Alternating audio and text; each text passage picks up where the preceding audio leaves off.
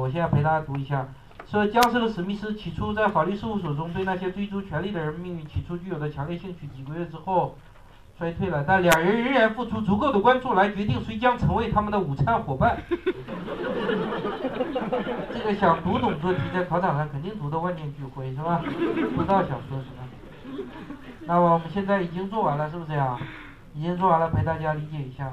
第一句话没上过班的就很难理解，为什么僵尸和史密斯在法律事务所中？不是对掌握权力的人的命运感兴趣，而是对追逐权力的人命运感兴趣呢？他不是对 those in power 感兴趣，而是对 those jacking for power 感兴趣。为什么？没上过班的一般不太好理解，是吧？你比如说你年纪轻轻毕业了，走进一个单位，最好是到政府衙门里混，才知道这是什么意思，是吧？更容易理解这是什么意思。比如说你分配到一个局子里去，一看这个局子里正局长姓于，叫于局长，下边几个副局长，比如说齐副局长、罗副局长。黄副局长等等几个副局长，这时候于局长是什么人？都是 in power 掌握权力的人。这三个是都是 jacking for power。于局长年事已高，随时退休。三个副局长里提正一个，最常见的情况是吧？这时候你作为一个新人分配到这个单位，你没有经验又想拍马屁，想飞黄腾达，你去拍谁的马屁？拍于局长马屁。拍到最好，一般也就是他在走廊见着你，笑眯眯的，心情很好，觉得你小伙子真不错，是吧？但是，一般说来，没什么位置安安插你了，因为他掌权多年，重要位置安插完亲信了，是吧？开车的小姨、小舅子，什么管财务的小姨子等等，重要位置都安插完亲信，没什么可安排的了。并且，你对他的掌权没有功劳，他就算提拔你也是缓慢的，听懂了吧？所以，你分配到这个局子里，应该对追逐权力的人命运感兴趣，是吧？用橘子良章的黄话就是屁股决定脑袋。比如说，你的政治前途、命运飞黄腾达，靠的不是你的头脑和能力，靠的是你的屁股坐到了哪一条板凳上，跟对了班子。这三个人整天明争暗斗，追逐权力。如你要选选拍一个人的马屁，跟对了他。有人说我能不能均匀的拍你这三个人呢？这样的话，谁也不害你，谁也不提拔你，听懂了吧？所以你要跟对班子，那你要跟谁呢？这时候大家就要判断了，大家觉得这三个副局长谁最有前途？谁最有前途啊？哪个？好多人说罗副局长，对不起，看错了是吧？罗副局长呢，这些东西都会，神童有什么不会的？是吧但是不愿意搞这些东西，丢不起这人是吧？你跟错了班子了，跟了罗副局长跟错了，结果外表忠厚，内藏同样忠厚的王王副局长是吧？他上来，上来以后第一件事情怎么办？跟了罗副和齐副的手下一个不落，通通干掉。政治斗争无比残酷，换一个领导就换一个工作班子，为什么？是不是黄副局长心狠手辣就想害死你？不是，无冤无仇的何必呢？主要是观察到、考虑到这样一个因素，就是恐惧导致攻击，还记得吗？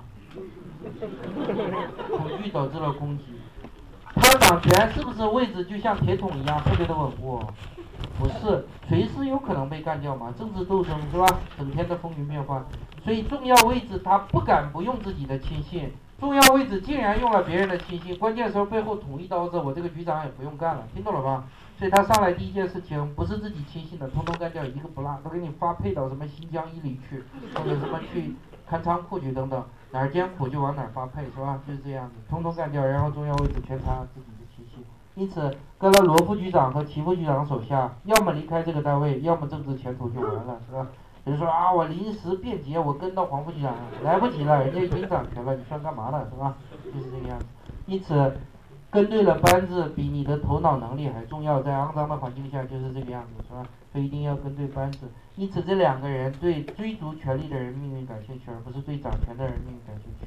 几个月之后，这个兴趣衰退了，为什么？没说，不知道，我们也不想知道。也许是厌倦了权力斗争的肮脏，也许是厌倦了权力斗争残酷，总之不搞这一套了。但是跟谁吃饭仍然很小心，谈的是不是吃饭呢？还是谈政治斗争的问题是吧？吃饭是一个很大的学问是吧？国外呢，无论公司还是政府衙门里，都在大食堂里吃饭，领导不开小灶，都在大食堂里吃饭。这边是打饭的口，都是长条的凳子，两边坐着人这样吃饭。你新分配到这个单位的人，一看于局长坐在这儿。于局长坐在这儿，你打了一盆饭，直接坐到于局长对面，跟着于局长吃饭，谈笑风生，效果好不好？你第一天上班，拎着一盆饭，直接坐到郑局长对面，跟他谈笑风生，效果好不好？大家一看，老于一看，心想这个小兔崽子一看就正事儿不行，来拍马屁。第一天上班就跟我笑眯眯的，是吧？这种人估计干不了正事儿，也就能拍马屁。于局长就不喜欢你，并且拍马屁是被拍的人要不知道是马屁才叫马屁，你上去愣拍，好，你上去一边拍一边问舒不舒服，他舒服也不好意思承认，你怎么能这么愣呢，是吧？这脑子不好的人干的事儿，上去愣拍。于局长看你就讨厌，尽管你是在拍马屁。而且所有的其他同事眼中看来你是什么人？就是个马屁精。上班第一天你就把领导加群众全得罪了，这是脑子不好残疾人干的事儿，千万不要这样。那怎么办？有人说我装酷，我不上去跟领导拍马屁，我装酷，拎一盆饭躲到角落里，谁也不屌，冷冷的吃饭，这样好不好？你这个普通群众，你不屌领导，领导也不屌你是吧？群众也不屌你，你不装酷吗？你在这儿吃是吧？你吃吃这三年，局长在走廊见着你，隐约记得你是三年前来的，但是你叫什么他都不知道。他一想，这人来了三年，我都叫不出名字，这不是我的错，是他的错。表现多差，能来了三年，我连名字都叫不出来，残疾人是吧？第二天上班，光就给你一把钥匙。一看仓库保管钥匙，或者光就给你一张车票，一看新疆伊犁是吧？啊，配掉了，就是这样，听懂了吧？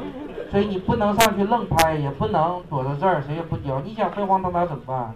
还是要跟领导套近乎，但你可以技巧一点嘛，比如说打了一盆饭坐到领导对面去，背后去，于局长脸朝着这边吃饭，你呢脸朝着这边吃饭，背对着于局长。这时候有没有人觉得你在拍马屁？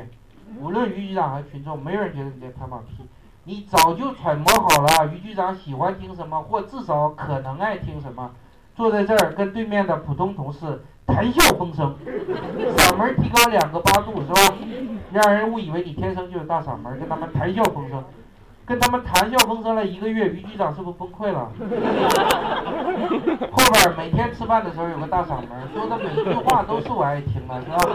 四十年的生命里第一次碰到知己了。过二十几天的时候，于局长终于精神崩溃了，过头过来主动拍拍你肩膀，说：“哎，小同志，你叫什么名字？”然后你说：“哎，于局长您在这儿是吧？”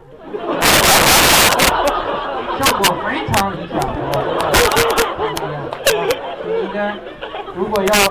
短信码的话可以采用类似这种方式，这样的话，这时候同同事们觉得你就是马屁精，你不搭理领导是领导主动来找你谈话的是吧？关我屁事是吧？这样一个很无辜的态度是吧？就是这样，听懂了吧？我跟你讲这个就是帮助你理解一下这个意思是吧？我是不是在教你干这个？所以你就知道像我这种人有多痛苦是吧？什么都会，神童，你说有什么不会？这些不需要太多的智商，打小就会，丢不起那人不搞这个。我身边也有一些好朋友，年轻时候跟我一样，保持了正直，是吧？不搞这些东西。到了一样，到了三十多岁，他混得很惨，所以为了生存，为了挣扎，开始变得恶心了，整天耍心眼搞这些东西。然后他已经蜕变成一个。恶心的虚无主义者，一个犬儒主义者了。结果他反过来说我幼稚，这时候我是不是想杀人呐？我是不是不会呢？都会，丢不起那人，我们一样活的一身正气，是吧？根本不搞，没有双截棍，依然一身正气。这些人自己堕落了呢，我同情他们。结果他反过来说，老罗你应该成熟点了，是吧？不要太由着自己性子来了。我希望你们总有一天能够分清圆滑世故和成熟的区别，是吧？这种人很圆滑世故，他不是成熟，是吧？他是恶心。我教过的班最气人的就是在这个楼的三楼，去年暑假的时候，差点没气死我，是吧？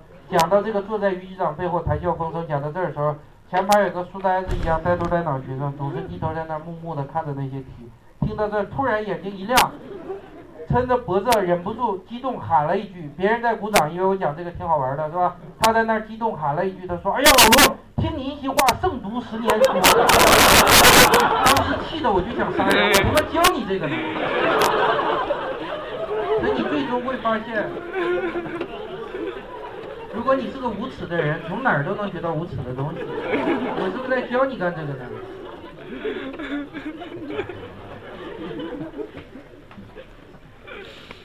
好，就是说跟谁吃饭很小心，是吧？刚才说了，吃饭就是搞这个，这个句子里想谈的是搞权力斗争的这个问题。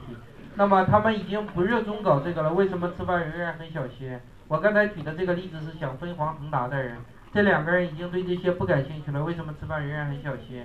也就是说，我们在一个衙门里混，你不想飞黄腾达，但也不想被发配到新疆伊犁去，是不是这样？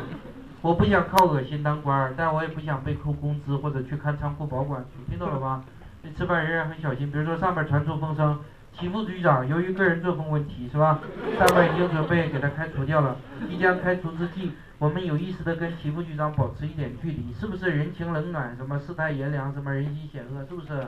不是，你不想跟他走得太近，被误以为他是是齐副局长的亲信，把他拿掉的时候，一想你是他亲信，留着也是后患，一块儿给干掉了，听懂了吗？所以我们有意识的跟齐副局长保持一点距离，因为你本来就不是亲信，不用装得很亲近，是吧？如果你感情上过意不去，你可以过年过节给他发个贺卡，让他知道你这个人还有人情味儿，还惦记他，不挺好的吗？是吧？所以我们有意识的跟齐副局长保持一点距离，不是为了飞黄腾达，只是想自保，明哲保身。这时候来了一个新人，刚分配到这个单位。他一看这边人坐的都挺多，就齐副局长这儿冷冷清清。他一想，拎着一盆饭坐到齐副局长对面，一想，哎，这他妈凉快是吧？没几个人，然后跟齐副局长谈笑风生。一个月过去了，全局都知道你是小齐的亲信，听懂了吧？这时候上边下一个令，把他拿掉的时候，你是不是也领到一张火车票了？在哪儿啊？新疆伊犁是吧？或者是领到一串钥匙，看看，听懂了吗？就这样一种感觉，就说你不想飞黄腾达，但仍然要自保，所以吃饭仍然是很谨慎的。